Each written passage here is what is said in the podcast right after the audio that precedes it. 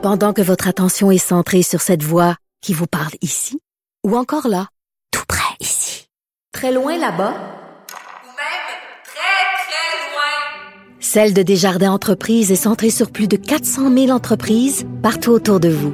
Depuis plus de 120 ans, nos équipes dédiées accompagnent les entrepreneurs d'ici à chaque étape pour qu'ils puissent rester centrés sur ce qui compte, la croissance de leur entreprise. Martino. Le cauchemar de tous les woke.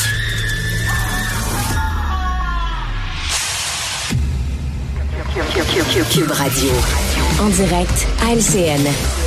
30 dernier rendez-vous de la semaine avec Richard Martineau qu'on retrouve à Cube Radio. Salut Richard. Salut Jean-François, je te parlais hier du système de santé, en la difficulté d'avoir un médecin de famille Ouais. et puis aller dans les cliniques privées, puis ça coûte très cher et tout ça. Et je disais que ça n'a pas de bon sens, la marchandisation de la santé. Et Vincent Marissal de Québec solidaire a écrit hier un tweet en disant, mon Dieu, cette, cette journée doit être posée euh, d'une d'une pierre blanche parce que Richard Martineau est d'accord avec une position de Québec solidaire incroyable. Alors oui, là-dessus. Tu l'as montré récemment plusieurs fois. Tu as eu des positions qui allaient avec celles de Québec solidaire? Ben, tout à fait. Comme Bob, de- comme Bob c'est Dylan disait, there's no left and right, there's only up and down, comme il disait, là.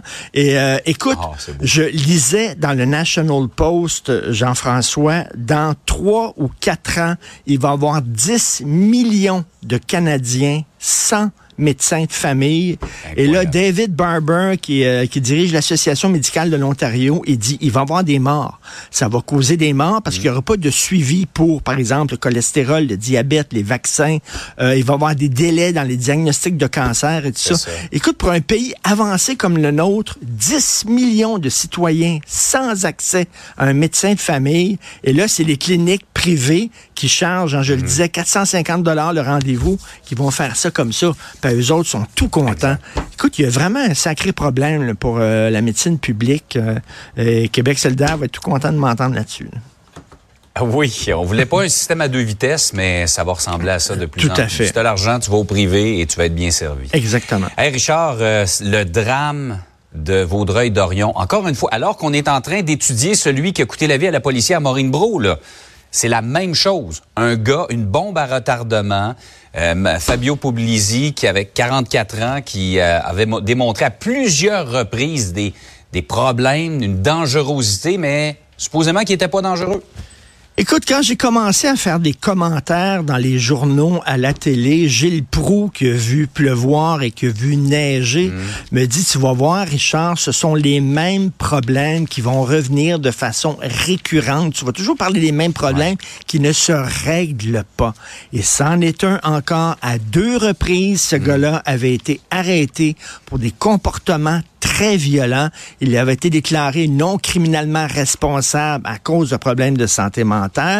On disait qu'il ne représentait pas un danger, puis on l'a remis sur la rue. Est arrivé ce qu'il arrivait. Il y a quelques années de ça, je dirigeais une collection de pamphlets à la maison d'édition Boréal. Et ça s'intitulait Pour en finir avec. Et il y a un psy qui avait écrit un pamphlet dans ma collection à cette époque-là. Ça s'intitulait Pour en finir avec les psys. Et c'était un psy qui me disait, qui était assez courageux, il dit, on, dit, nous autres, les psys, qu'on qu'on comprend ce qui se passe dans la tête des gens, mais on comprend pas. On sait pas. On n'en a aucune idée.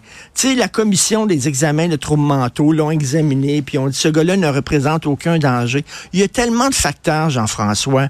Euh, Est-ce qu'il va commencer à prendre de la drogue? Est-ce qu'il va avoir un événement dans sa vie qui va déclencher quelque chose dans sa tête? Ouais. Est-ce qu'il va prendre Est-ce ses qu'il va médicaments? continuer à prendre ses médicaments? Ben, Ouais. exactement. Et comment on peut s'assurer que ces personnes continuent à prendre leurs médicaments? En même temps, je l'ai déjà dit, avant, c'était trop facile d'interner des gens. Mm. Il y avait quelqu'un de fatigant dans la famille, elle est folle, bon, on l'internait. hein. Souvenons-nous des Ligand, puis tout ça. Bon, c'était trop facile. Aujourd'hui, c'est trop difficile. On en a souvent parlé, Jean-François. Tu as quelqu'un dans ta famille, mettons, qui a des problèmes de santé mentale, tu as peur que cette personne-là soit se suicide ou soit attaque quelqu'un, tu veux la faire interner contre son gré, c'est la croix et la bannière. C'est extrêmement difficile. Ah ouais. Donc, on fait quoi avec ces gens-là? Est-ce que les Mhm. psys sont vraiment habilités à savoir si une personne représente un danger ou pas pour le public?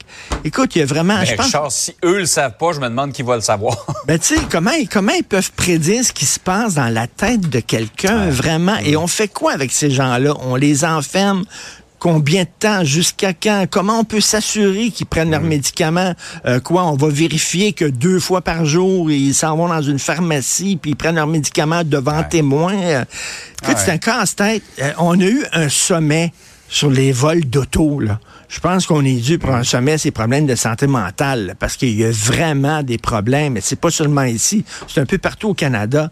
Donc, malheureusement, deux personnes qui auraient pas dû mourir Encore. et qui sont mortes Exact. encore. Et euh, il y en a eu d'autres, et malheureusement, il va en avoir d'autres aussi. Il y en aura d'autres. Il y en aura C'est sûr d'autres, qu'on va s'en parler dans quelques semaines, barre oblique, mois, on va s'en. Tout à Hey, Richard, fait. un petit mot en terminant sur le, le point 05 au Québec. Pas capable de faire adopter ça. On est la seule province canadienne qui l'a pas. Ben c'est ça. Et tu te souviens ce qu'on nous disait pendant la pandémie, hein, le gouvernement de la CAQ nous disait, nous autres, toutes nos décisions sont basées sur la science. Ah oui, euh, OK, c'est correct. Alors, il y a plein de documents qui disent qu'effectivement, il y a des impacts positifs lorsqu'on baisse de 0.08 à 0.05. Ils sont arrivés, les défenseurs du 0.05, avec des documents, des études euh, qui viennent de pays étrangers, de d'autres provinces et tout ça. Et la CAQ dit non sur la base d'aucune étude. On ne sait pas pourquoi nous autres, euh, et on va rester à 0,8. On ne sait pas pourquoi.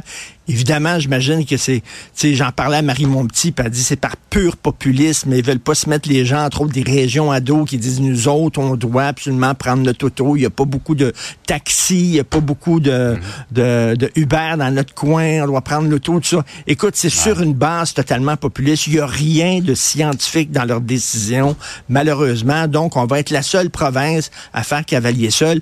C'est ça, la, la distinction. On est distinct au Québec, bon, on va pouvoir se promener avec 0.08 d'alcool dans le sang. Pas toujours pour les bonnes raisons. Hey, Richard, passe une belle fin de semaine. Merci, bon week-end tout le monde. Salut. Salut.